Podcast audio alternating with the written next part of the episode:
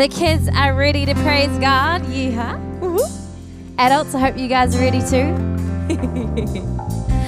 Just want to encourage you guys as you come into the house. You guys may have had really um, awesome weeks. Some of you may have had really troubling weeks. Others maybe um, you've had real struggles. And this morning you've got here. So I want you to turn to your neighbor and give them a high five because you made it into the house of God. It was a d- good decision that you made.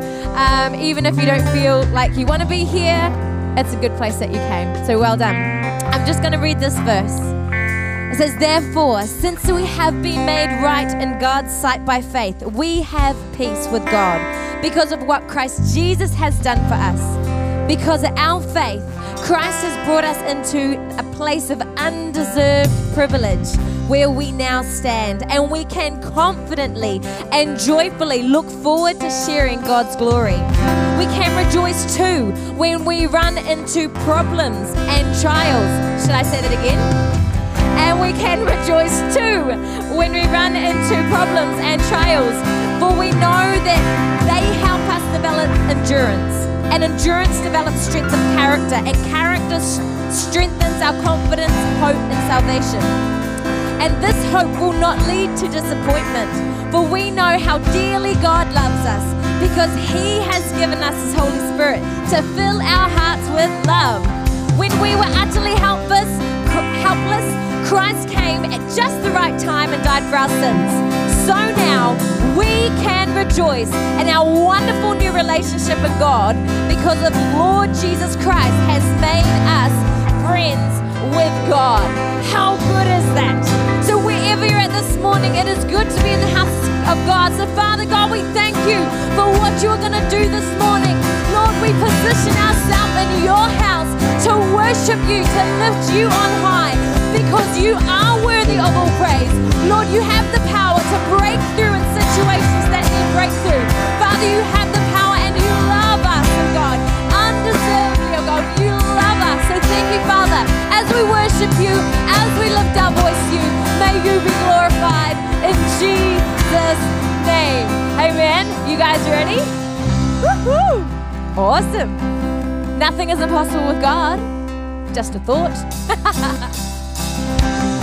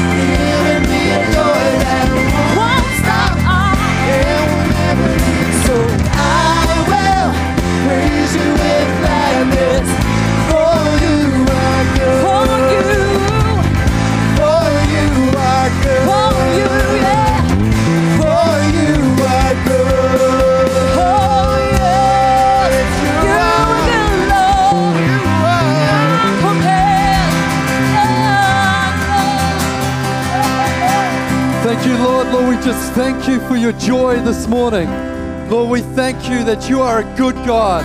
You're a great God. And Lord, we enter your, your place this morning into the house of God with thanksgiving, with rejoice in our heart, with joy. God, we thank you for who you are and what you're doing, Lord. We thank you for freedom in the name of Jesus. That, Lord, where the Spirit of the Lord is, there is freedom. And we thank you, Lord, that you have given us freedom to be joyful, to have life. And so, God, we, we choose to live in life today. Lord, we choose to worship you today, not because we have to, because we choose to. We worship you, Lord. So, Lord, may you be glorified in this gathering this morning. Father, may your name be lifted high. Jesus, we thank you for everything that you've done, the sacrifice you've made. Holy Spirit, we thank you that your presence is tangible in this place this morning. Lord, we thank you for your joy. Amen. Who's full of joy this morning? Who's alive? Who's got breath in their lungs? Who's loving life? Yes, there is so much to be thankful for. There's so much to be joyful about, particularly when we have a relationship with Jesus Christ. Amen. Amen. Awesome. Very cool. Well, just want to welcome you to Activate Church this morning. It's great to have you here. Uh, you can take a seat if you would like. It's wonderful that you've uh, got out of bed this morning, come along to the 10:30 gathering, and are going to join us in praising our God. It's going to be a wonderful gathering. So thank you so much for being here today. If you are new to Activate Church, we do want to really make you feel warmly welcomed. And as you exit the um, auditorium this morning to the right hand side, you'll be able to get a new uh, guest pack. And inside that guest pack has information about the church and a coffee card. So you can get a free coffee as well, which is pretty cool. Pastor Sheridan and Jan are down in Christchurch this weekend. Pastor Sheridan's ministering at Westside Church uh, with Pastor Michael Brown. Uh, so we really pray that God would really speak through him this morning and that uh, Westside, Westside would be blessed by his, um, him and Jan being there. Excellent. Well, we've had a wonderful morning so far. The 9 a.m. we had uh, a couple of baptisms, which is really really cool.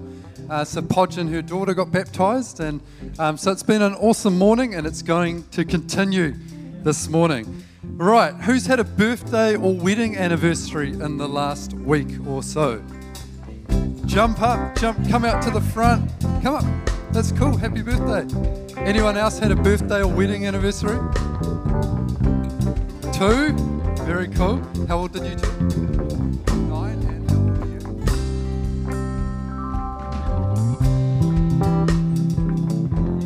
You? 11? 11 and 9. Awesome. Cool. Hey, stand up, stand up. And, church, can I ask you to stand to your feet? And we're just going to pray a blessing over our two people here who have had a birthday. All right. Father, thank you for your family. We declare blessing, health, favor, prosperity, and protection over them this year. Activate your love and goodness through each one. In Jesus' name, amen. Bless you guys. Happy birthday. Awesome. Kids, I think it's time for you guys to go have some fun. Enjoy Kids Church this morning. Thank you, leaders, for all that you do. James and Tim, thank you, guys. So, kids out this door, and I think you guys have got a fun activity for the school holidays today. Excellent. Let's give our leaders a hand. Thank you, guys. Excellent. Now we've got a testimony now um, from Jonathan or Caroline. Jonathan or Caroline here? Down the back. Oh, there we are. Sorry, couldn't see you. Come on up.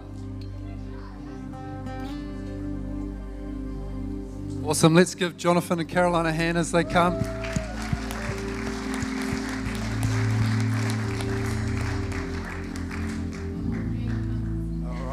The whole gang's coming. Now, will you need a hand with the microphone or? Yeah, that's cool. Yeah, well, come. Oh, you've, you've got it, Jonathan? Awesome. Bless you. Okay, so we have a three month growth spurt going here, so forgive me if this is kind of scatterbrained. But um, so we were asked to talk about School of the Spirit and um, give our testimony. And firstly, I just want to say how incredible School of the Spirit was and is.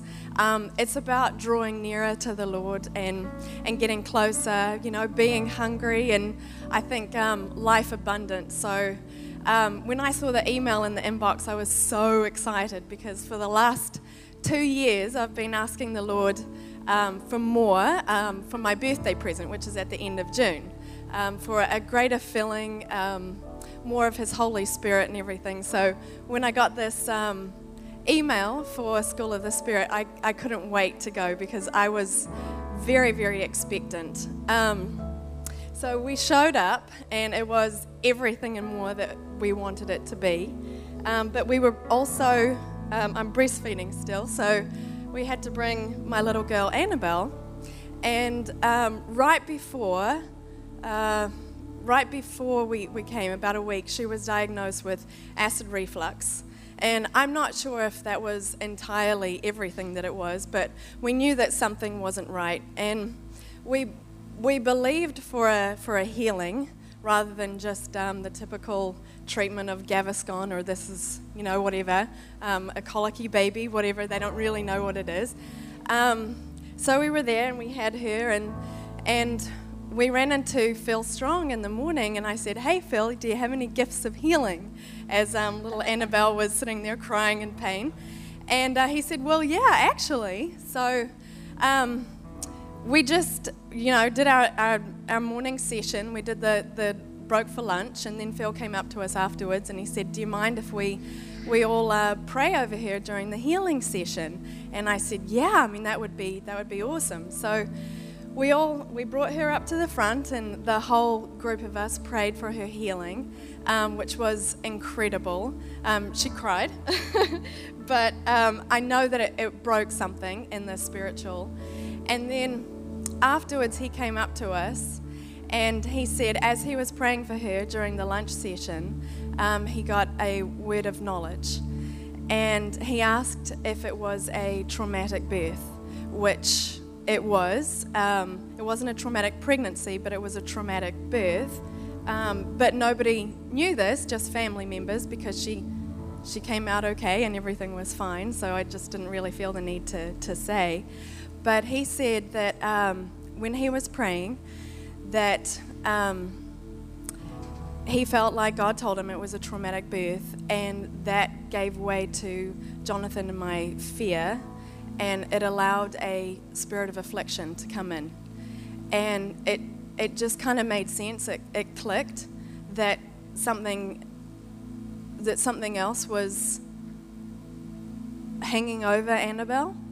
And in that moment, we we prayed and we um, declared the, the power of Jesus over her, and we prayed it off, and we asked for forgiveness and healing and um, she's healed. she's healed. Um,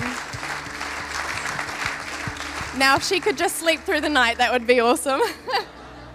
but I just want to say that two things really struck me in that moment was one that even at the birth of a baby the spiritual powers that are there and it was it was kind of scary in a way that, you know, we really, really, really do need to be pressing in and, and be real um, about our spiritual walk. But the second thing that struck me was just how beautiful the Lord is that that He He showed us that and that He healed her and He's a good God. So anyway, that's it. Thank you. Sign up next year. It's awesome.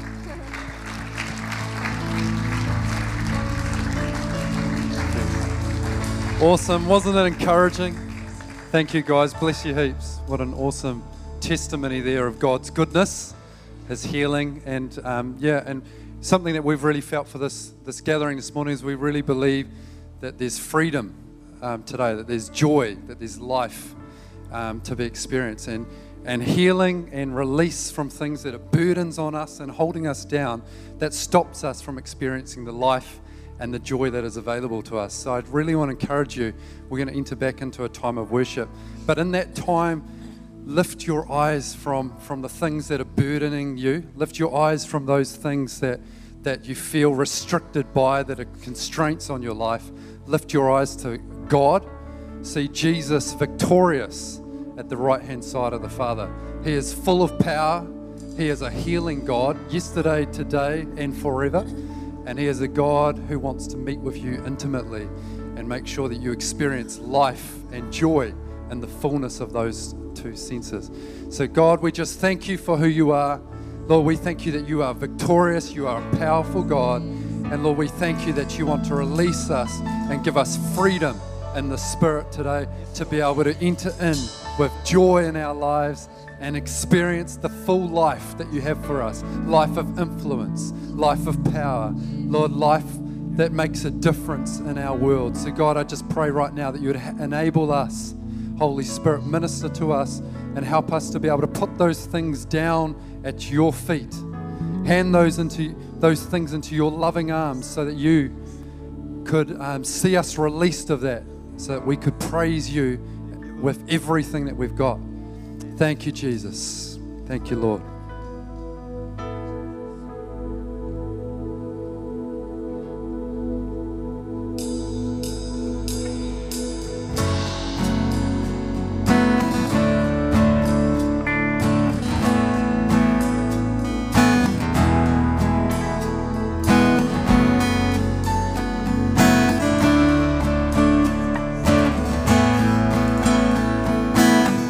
Our God is greater. Our God is greater. Our God is stronger. God, you are higher than any other. Our God is healer. Awesome in power. Our God.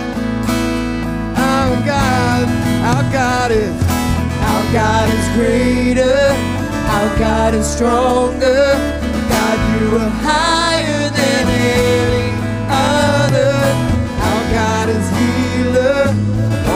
in power. Our God, our God. You're Lord. You're healer, God. You're higher than any other name, sing, water you turn, water you turned into wine. Open the eyes of the blind. There's no one like you. Like you. Into the darkness you shine. Out of the ashes we rise. There's no one like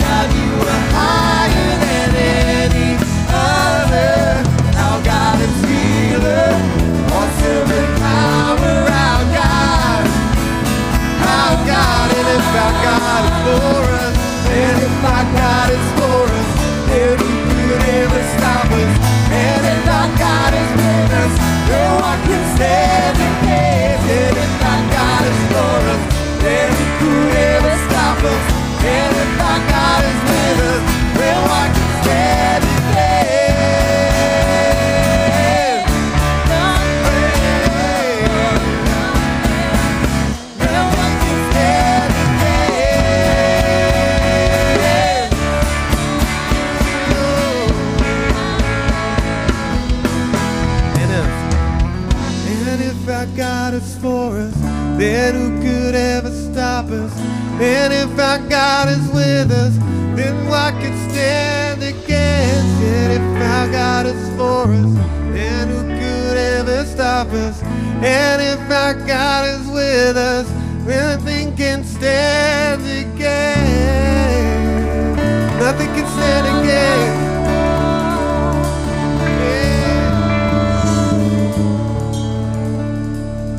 Got a word of knowledge here that she'll just share with us. When Caleb said before that God heals today, yesterday, and forever, I just felt that there was someone here. I got a pain in my jaw. I don't know if someone here has got a bad toothache or something with their jaw. Is there someone here today that has that? Can you put your hand up? Anyone here? Down there? Awesome. I'll come pray.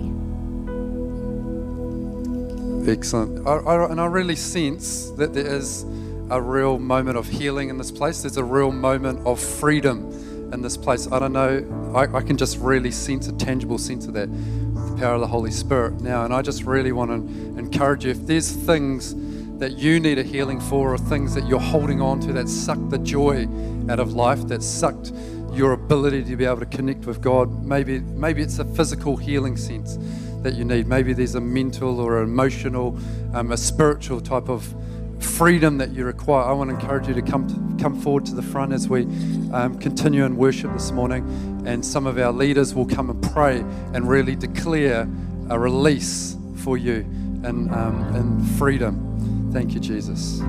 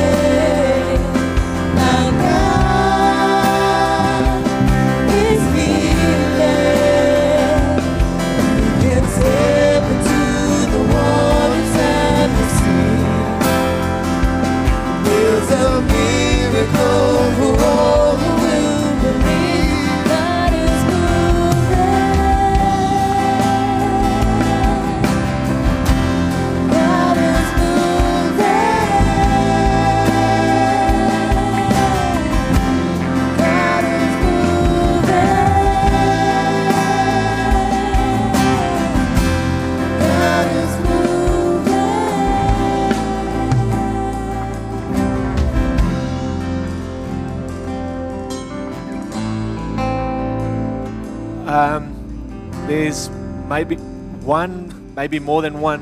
Um, you've been believing God for a healing and you've been standing for a long time and it hasn't manifested when you thought it would and you've shrunk back. But God says, don't shrink back. Now's the time for your healing.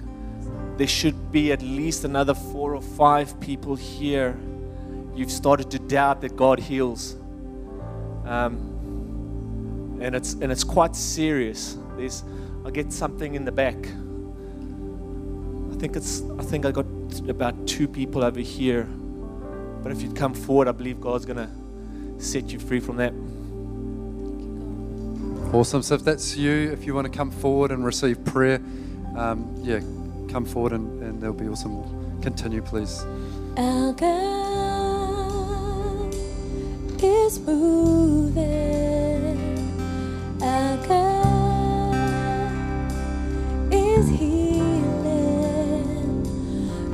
You can step into the waters and receive. There's a miracle for all who believe. And now God is moving. Our God is healing. You can step into the waters and receive. There's a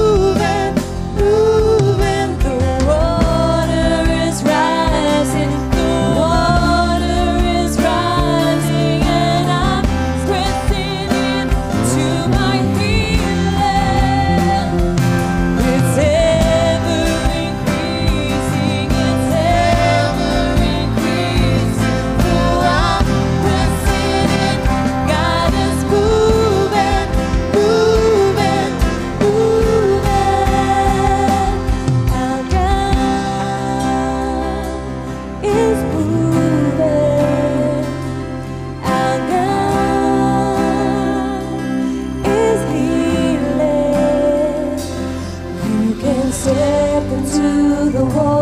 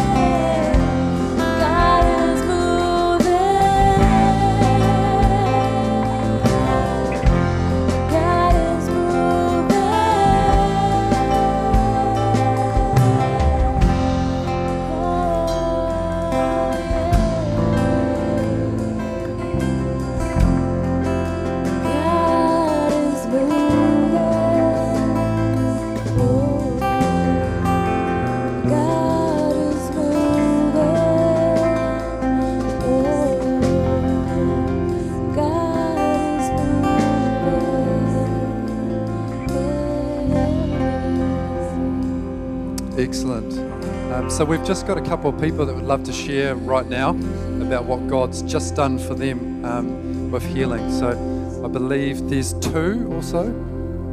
Oh, Linda, Linda, great, excellent. I think we've got one other as well. Jordan was it? Fantastic. Linda, take us away. Um, I had real dry hands for ages, and I thought, oh, you know, God's going to heal it. I don't really need to go up the front, but like I couldn't even really squeeze my hands because they were really sore and dry and itchy, and haven't been able to sleep very well because they're just so itchy and like amazing. My hands are already so much better. So if you want healing, just come up the front. It's amazing, incredible. They're not red, they're not itchy, and they're going to be. I'm going to be wear, be able to wear my wedding ring tomorrow, hopefully. Awesome, praise God. Jordan. Hi guys, I had an incident Monday night and um, it affected my jaw and how I chew, so right behind my ear. And it was to the point where when I'd eat, it would hurt and you'd hear the crunching. And so Rish just prayed for me and I've just received full healing.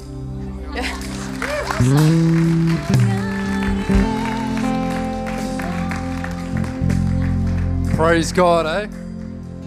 Yes, and may God get all the glory. Yeah, it was Jesus, the power of the Holy Spirit, that released those healings. And I, I'm sure, I'm confident that there would have been more this morning as well. Um, so I just want to encourage you continue to pray, continue to believe in um, healing from Jesus. He is a God that heals. He is a God that heals. So it's my privilege to invite Pastor Ray up to share the word this morning. So you can take your seat and be expectant for a wonderful message. Bless you, Ray. Thank you, Caleb. Thank you, guys. Great seeing you this morning. Isn't it wonderful to hear those testimonies? Absolutely. Thank you for sharing. Who else was touched that that was prayed for this morning? Well, can you raise your hands up? Just church, have a look around at these people that are raising their hands. It's awesome. Praise God. I think we should put our hands together and give the Lord a big hand. That is wonderful. Well, church, it's my pleasure to invite Luke. Where are you, Luke? Luke up. And uh, Luke has been serving in Activate or Eastside as it was back in the day, uh, youth for a decade, 10 years. So it's a long time, isn't it? And he's done a fantastic job. And uh, Luke has decided to go and do some study. He's going to study sociology and political science. So you might see him on politics one day, who knows? And, uh, but. Uh, yeah, Luke Vermeer. Yeah. So um, I thought it'd be just great to hear from Luke in terms of uh, what he's going to do. Um, there's a few other things as well, and what has been one or two highlights for your time. And then I'd like us to gather around and pray. And Luke's going to be uh, preaching tonight at 6 p.m. So I really invite you to come out for that. So cool. Mean. Uh, yeah, so I'm going to uni, Waikato, uh, to study. It'll be weird. I'll be one of the old people there. Which will be fun. Uh, so I'm doing that for the next three years, looking at the five-year goal of kind of planting a church. Um, so just kind of hitting that, having some different perspectives, I guess. Um, sociology is all about studying cultural change, uh, how society functions, and so I, I think that's probably a good thing to have in the church is understanding the world we live in and the society and how to influence and make change. So that's my long-term goal, and and so. Um, I just feel like it's now time to step into that, and uh, really looking forward to it. Right. Thank you. So why don't we jump down to the front and can I ask? Um, let's gather around, Luke. People from youth, leaders, friends, family. Let's gather around and we'll pray. And uh, yeah, it'd be cool. Awesome. It's amazing how quickly a year goes by. You shared a highlight uh, in the in the 19. What's a highlight been for you, Luke? Uh, just seeing youth lives transformed. Yeah. That's great. Fantastic. Well, one of Luke's best friends is me.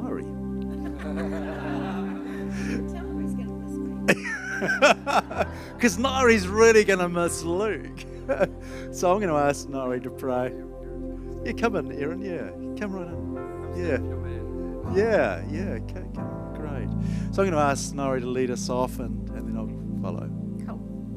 and then Yeah. Lord, first up, we just thank you for who you are and we thank you for Luke and who he has shown yourself to many others around him. Lord, he's planted seeds, some of which have grown, some are still to come forth. but come forth they will. And there will be a harvest who will continue the work of loving God and serving others as Luke has done.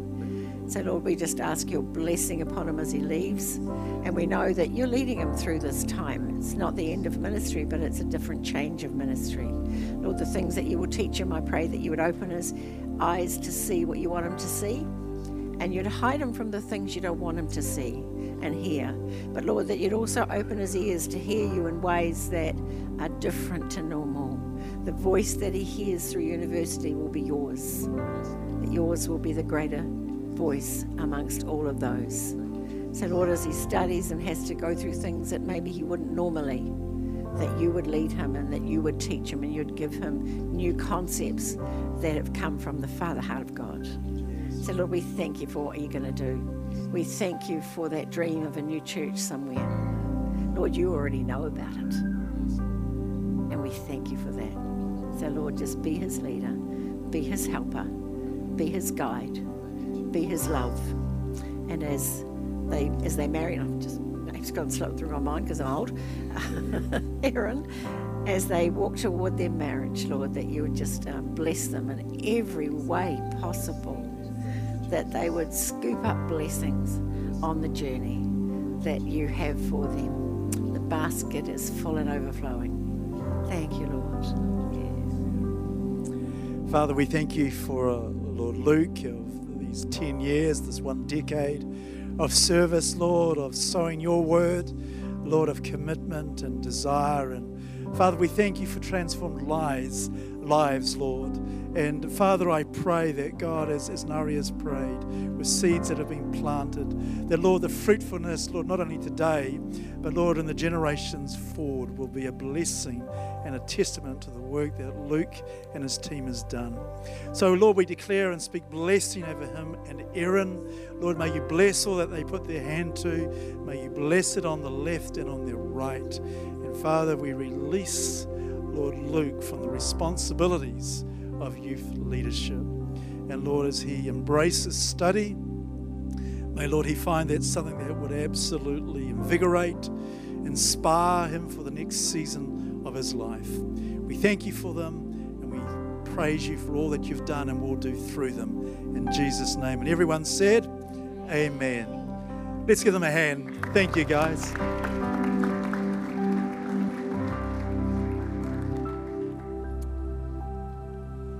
Very cool.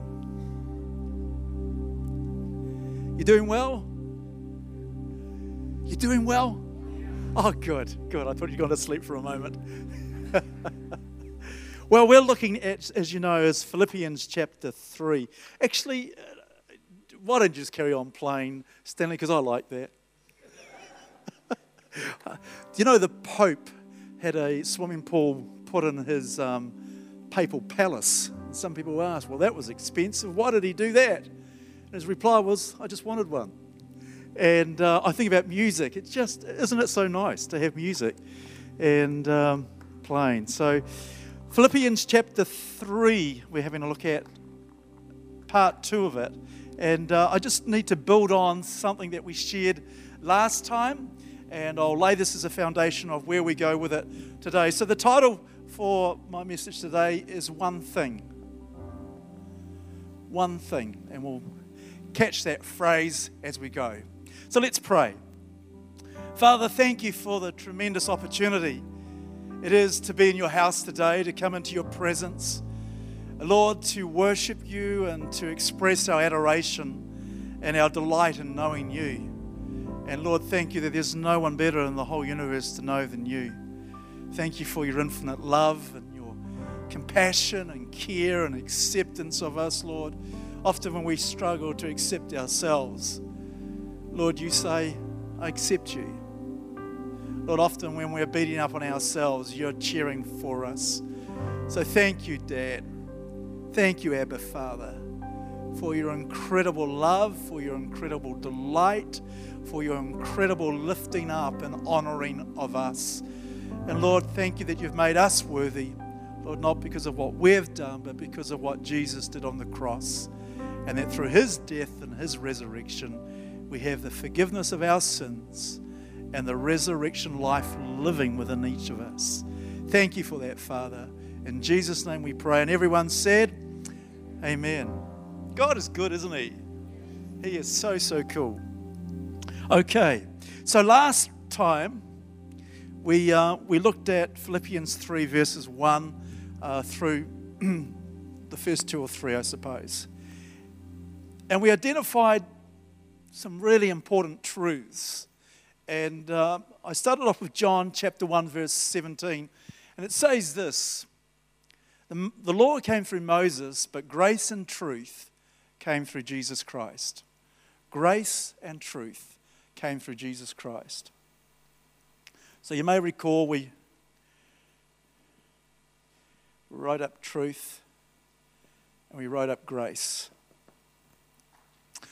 I love grace. It's the empowerment of God's Holy Spirit to be like Jesus whenever, wherever. And one of my favorite stories in the Bible, because it's just, it's just such a good story, is when Jesus gets caught into the fray of the religious leaders about to stone a woman who is caught in the act of adultery. You'll know the story well. They've all sat there with their stones, their accusations to hurl abuse and to stone her to death. And uh, Jesus knew, according to Leviticus, if a person is caught in the act of adultery, the law says, You shall stone them to death. Jesus knew that. Knew that. But this is what Jesus does. You know this story well. He says, He that is without sin, let him cast the first stone. And one by one, from the oldest to the youngest, they leave, they walk away. And what Jesus is doing is showing incredible grace. The truth is, that woman could have been, certainly to the Old Testament law, stoned. But Jesus came with grace and truth. He that's without the first, without sin, cast the first stone. And we know Jesus says to her, where are your accusers? They've gone, and he says, Go and sin no more. That word go is just filled with the wind of God's Spirit to rise up and live with fresh life. And this is the thing that truth does when it works well in our lives it brings freedom. John 8 32. You shall know the truth, and the truth shall set you free. And as Jesus showed this woman, he showed her favor. Incredible favor. You can read about that in James chapter 4, verse 6. But on the other side of grace and truth, if we take truth too far, we get into the realm of legalism. And rather than being favor and freedom, over on this side of the ledger is fear. You can imagine how terrified that woman would have felt that day. Absolutely filled with fear. Equally, if you go on this other side where we take grace too far and it becomes lawlessness, we can just become into the world of fantasy. In the world of fantasy, things can become like this. You know, a believer can say, Well, I can sleep with a, a prostitute, that's okay. All I need to do is ask God to forgive me. It's just taking God's grace far too far.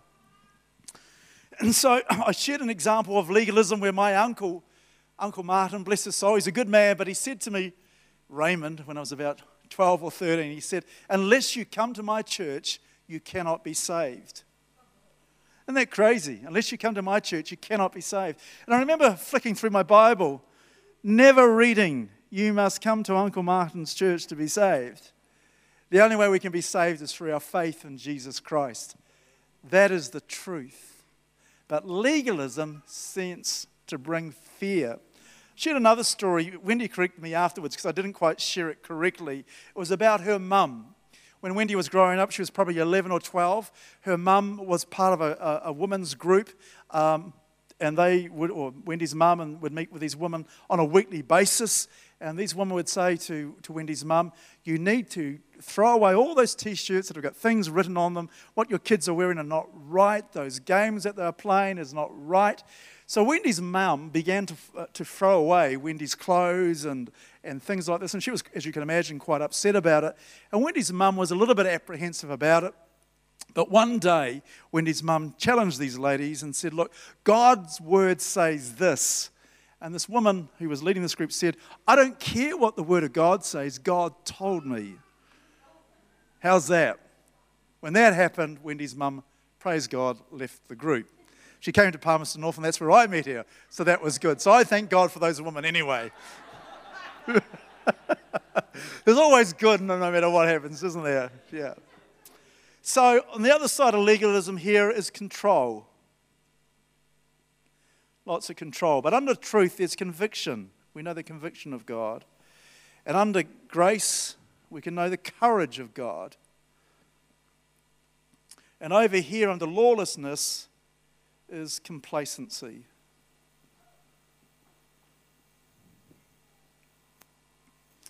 And we can just go on and on and on with these sorts of illustrations of what fear does, or sorry, what, what legalism does, and what lawlessness does.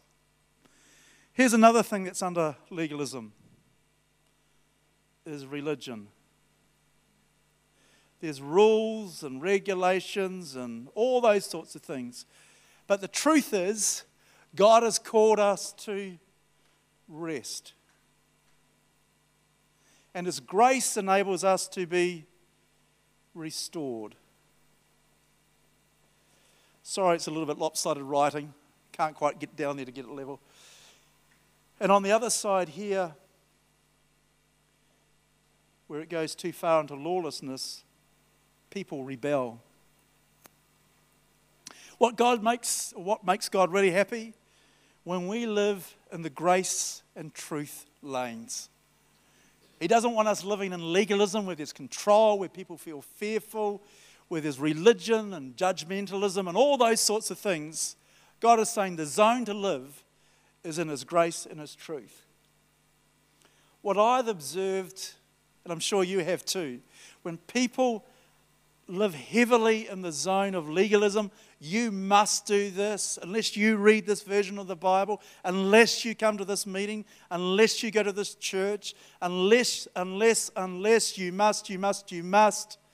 What it ends up in is abuse.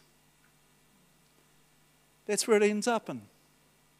Because people feel controlled, they feel fearful, it's full of rules and regulations.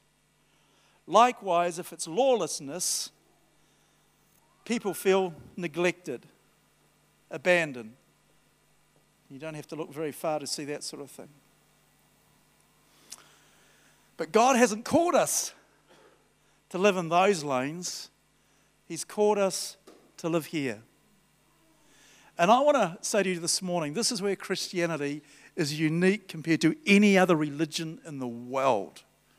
Other religions will say they have truth, but there's only one truth, which is Jesus Christ.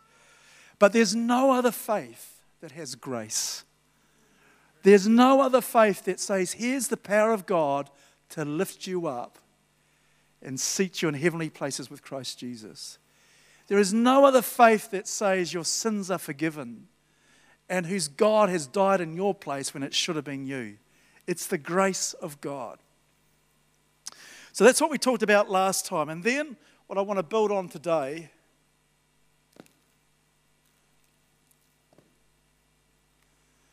is I said it was like a, a railway line. I'm going to share some truths with you. Here's the truth God is holy. Isn't that a beautiful truth? That truth means God has a distinctiveness, He has an otherness. It's not about not being in sin, but God just has this incredible attractiveness. There is no sin, there is no darkness. It's full of light, it's absolutely beautifully appealing. God is holy. God is holy. And you can read that in 1 Peter 1, verses 15, 16. So, what is our response to that? Be holy.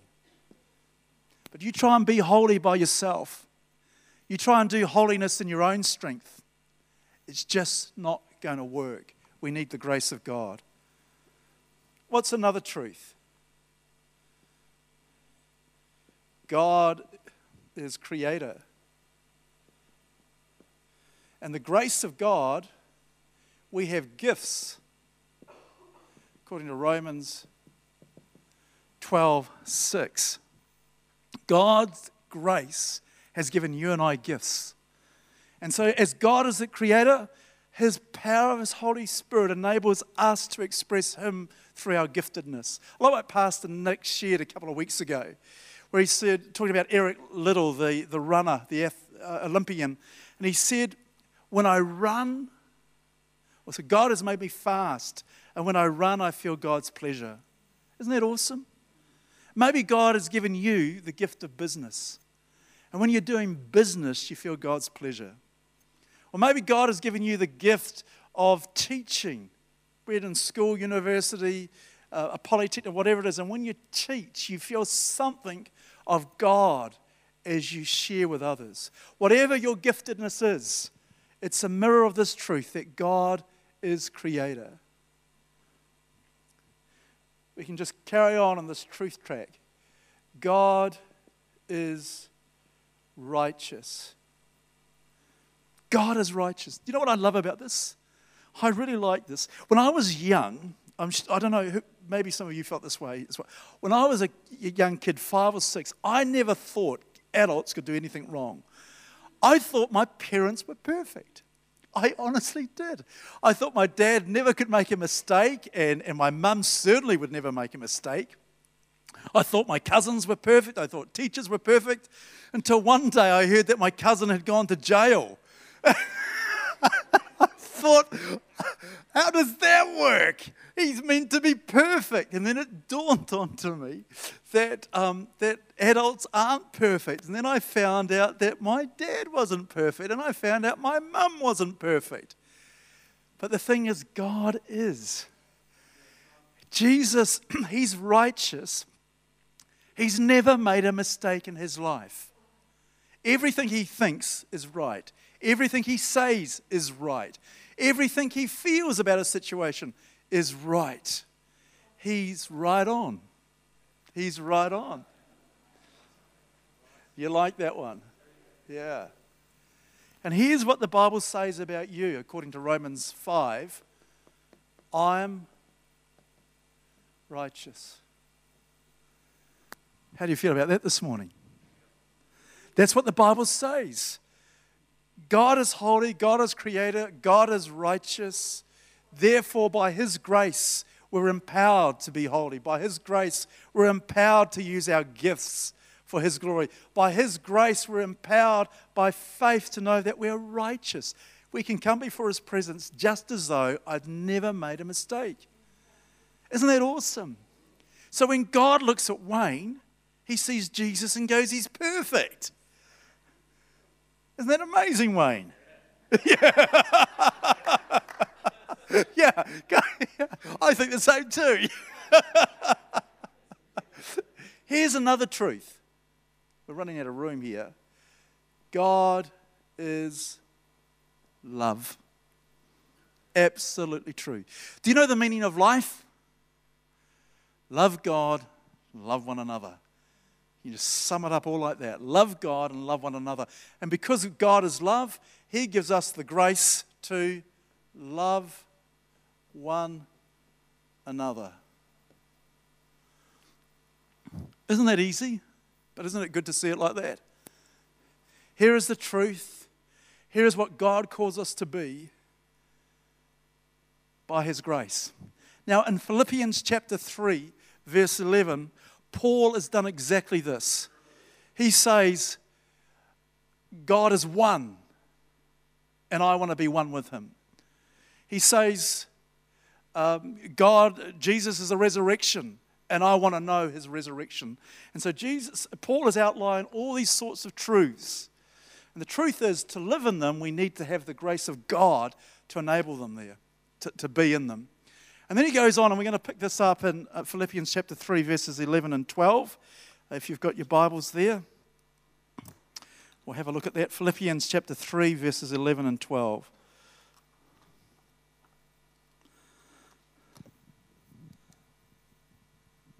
And here we go.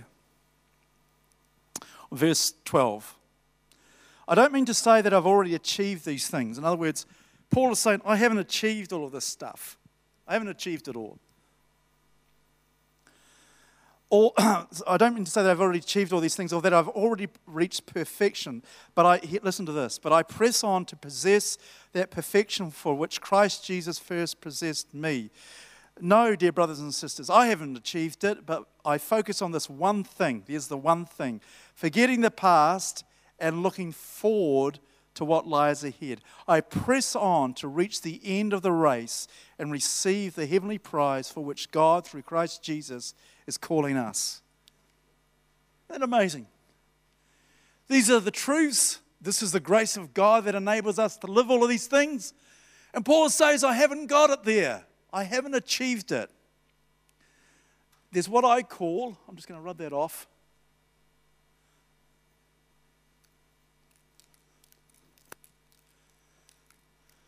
There's a gap. Who feels a gap of where they want to be, but yet where they are in their Christian walk? We've all got a gap. We wish we were here, but we're here. We're on this journey, but we're not quite yet where we want to be. We've all got this gap. We say things that we shouldn't say and do things that we shouldn't do. I, I, I, I say things to Wendy I shouldn't say because she says things to me she shouldn't say. She's not here and I can say that. Please don't tell her. I asked Wayne, is that all right? He said, it's fine. It's really mild, Ray. So. no, the ladies don't like that. Oh, look, I'm only joking. She, she says only nice things to me. Most of the time. Get myself in trouble right now, couldn't I? But there's, there, okay, let's get on this thing. So there's a gap. And when you've got a gap, it creates a bit of a void. And how you fill that void is really, really important. And Paul lays out two things to fill this gap. This gap, every person, every Christian on the planet has it. And as long as we're breathing air on this earth, we're going to have this gap. So if you know the person sitting next to you's got the gap, that's fine because we've all got it. It's how we respond to the gap, which Paul is really trying to address in Philippians chapter um, 3, verses 12 to 14. He says, There is this gap, and I'm going to teach you how you deal with it. And he lays out two things of how to deal with the gap. The first one is about perspective, and the second one is about posture. And he uses the analogy of an athlete running a race which, if we've got time, we'll have a, look, a little look at that as well. So, the first thing he says is about perspective. It's really, really important to grab hold of this church because what we tend to do, all of us, we tend to forget the things we need to focus on and focus on the things we t- should forget. We focus on the things that we should forget and we forget the things that we should focus on. Therefore, the scripture says, many times in the New Testament. Paul writes, I say this to remind you. I remind you yet again, because he all knows we have this gap in our lives and we tend to forget the things we should remember and remember the things that we should forget. So, these two things, Paul says perspective. This is the first perspective I, I want you to get on and understand, Paul says. I want you to know, and, and I'll just read it to you um, again. In verse 11 of um, Philippians chapter 3. But I press on to possess the perfection for which Christ Jesus first possessed me. Two things when you've got a gap. When you've got a gap, you can say, This is all too hard, and I'm just going to turn back and I'm just going to walk off. Paul says, When you've got a gap, and that's every one of us, here's what you do you press on, you keep going, you keep going forward. No matter what happened, just keep on pressing on. Some days in the middle of winter, it's a lot harder to press on. When the kids are screaming, when you can't find the car keys, when the washing machine's blowing up, when the toaster don't work, when it all happens, when you slid over on the wet lawn and get all dirty, when you slop your food all down your front just as you're going out. Paul says, it's what you do, you press on. Just press on and remember this thing.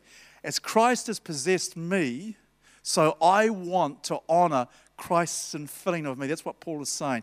So when Wayne became a Christian, Jesus is saying, I desire to develop myself in Wayne. So when people look at Wayne, they see Jesus. There you go, Wayne. We see Jesus in you. When people look at Linda, Jesus decided, I want to apprehend her life. I want to come and live in her so that Linda can show me to the world. And when people see Linda, they go, Well, there is Jesus. That's the perspective that we need to have that God is working in us. In Philippians 2, we've spoken about this before. It's God who works in us for his will and his good pleasure. So, the perspective that Paul is saying, don't forget this church. God is at work in you because he desires to, because he wants to, and he wants to show himself through you. And how does that look? It looks, when Jesus is really working in you, it looks like grace and truth. And it certainly doesn't look like legalism with fear and control and religion and rules and abuse. That is not Jesus. And certainly it's not lawlessness with fantasy and complacency and rebellion and neglect. That's not Jesus. But Jesus apprehends us that favor would rest on us, that freedom would be upon us, that courage, that conviction, that rest. We would know what it is to be restored. That is what Paul is saying. Don't forget it. Hold on to it. This is key to pressing on. When it's tough, when you the washing machine blows up, when the family's not working the way that you want to, when your kids are doing things that you just don't desire them to do, Paul says, press on. This is the lane to stay in.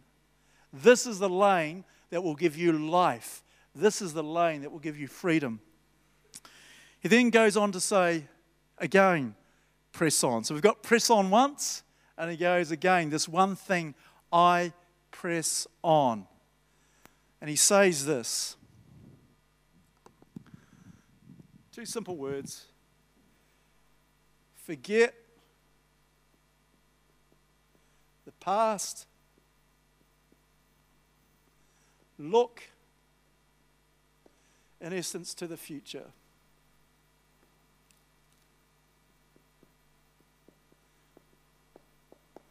And that's all in the context of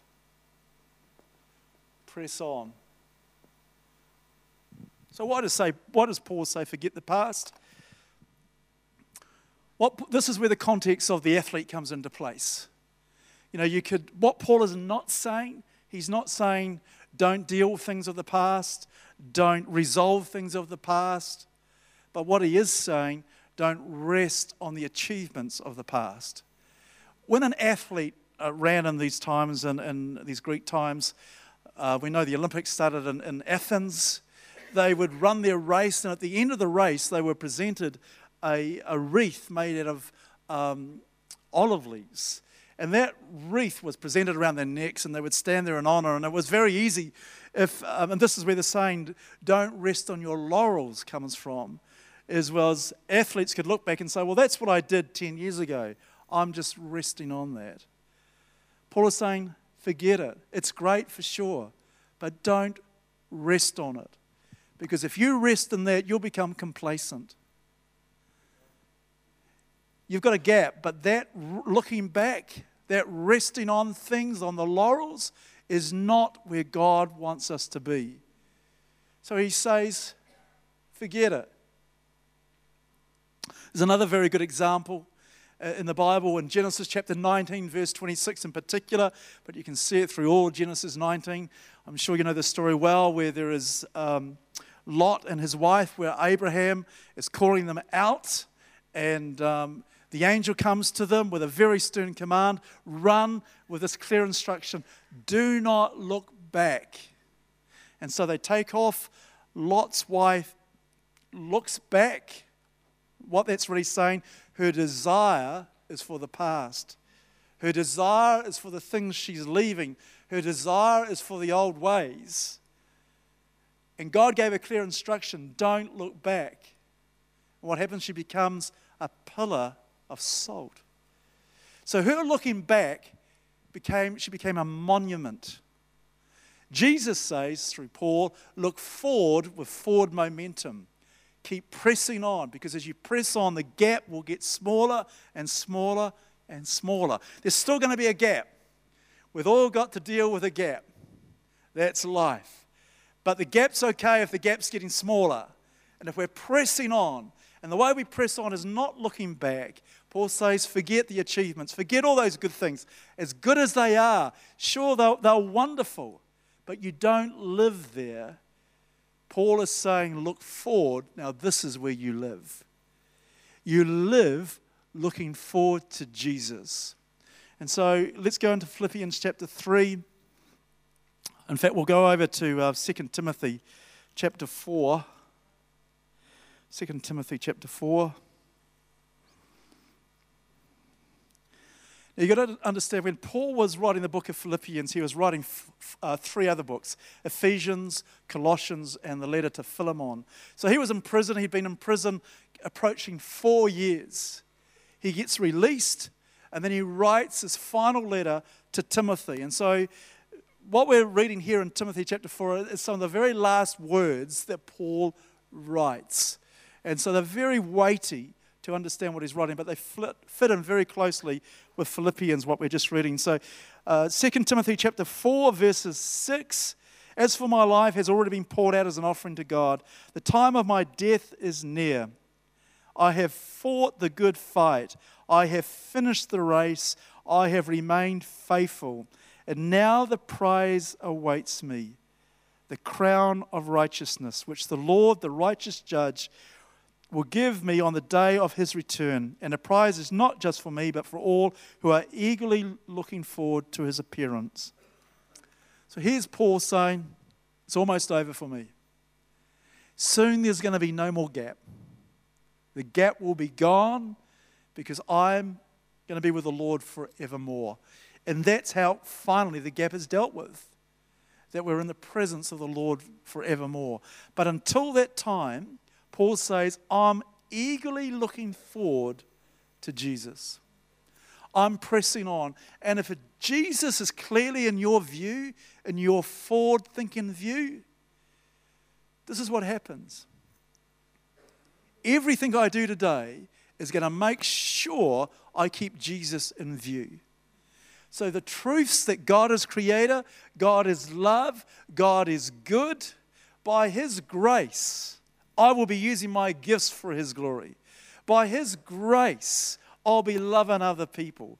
By His grace, I'll be sharing His goodness. And the wonderful thing when we are anchored on the truth of God and live under the wind of the grace of God, where the wind of God blows under us, guess what? It just comes a whole lot easier. Rather than me have to work hard and work uh, just nailing on, Lord, you're working through me. The Lord is working through you. Grace and truth. And Paul says, press on. When it's a hard day, forget yesterday. We're not a yes today church, we're a yes today church. We're not a yesterday church, we're a yes today. Yes, Lord, I'm pressing on. When I don't feel like getting up and praying, I can take that legalistic, or I can say, Lord, I don't have to pray. I have the privilege of getting to pray. It's your grace that is enabling prayer. Yeah, I'm going to press on with that. I know there's some gaps, but I'm going to press on.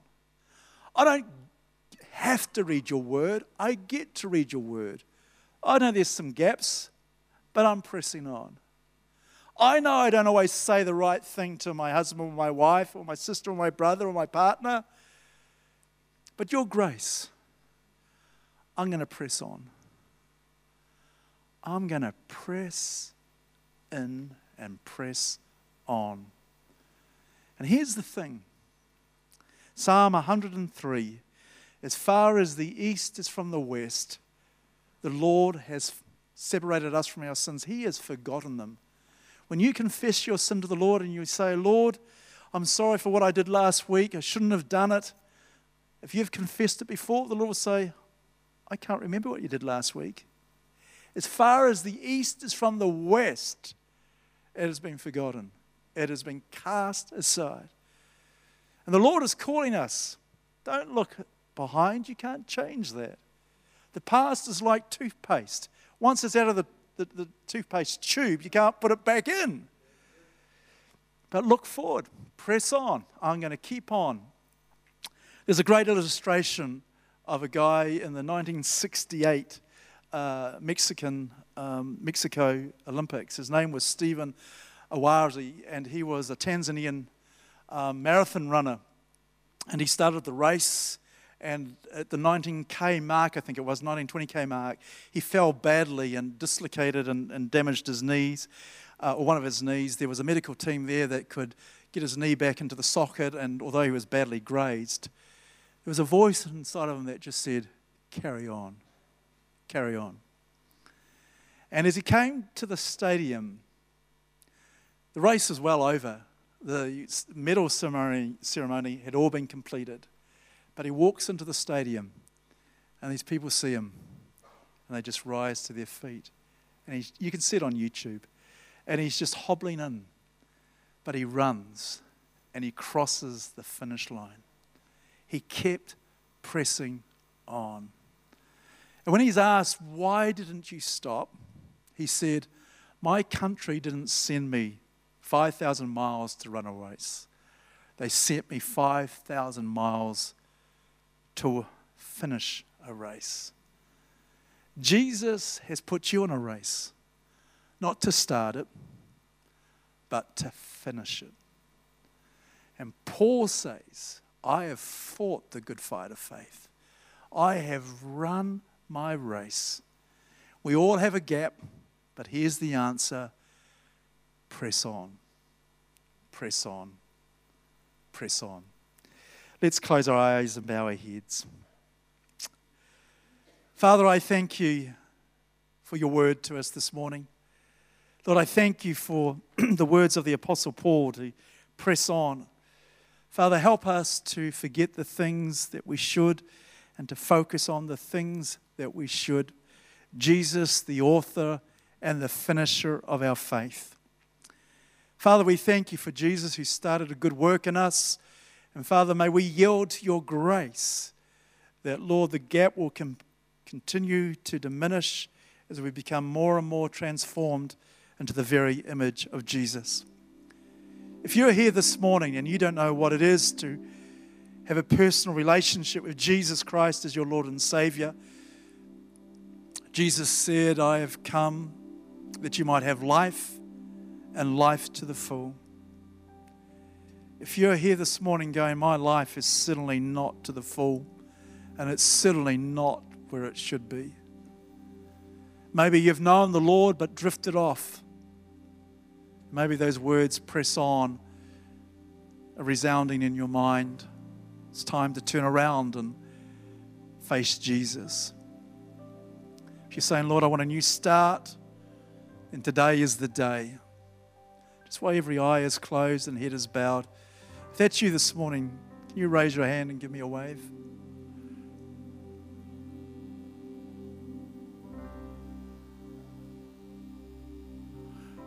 Take a few more moments.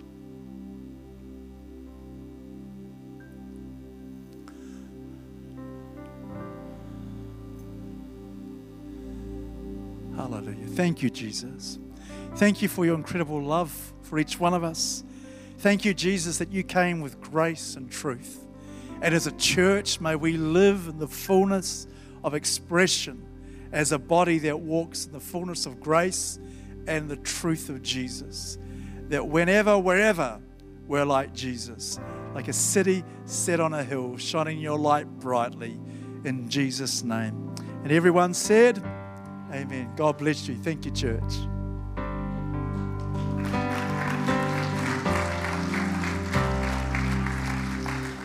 Excellent. Thanks, Ray.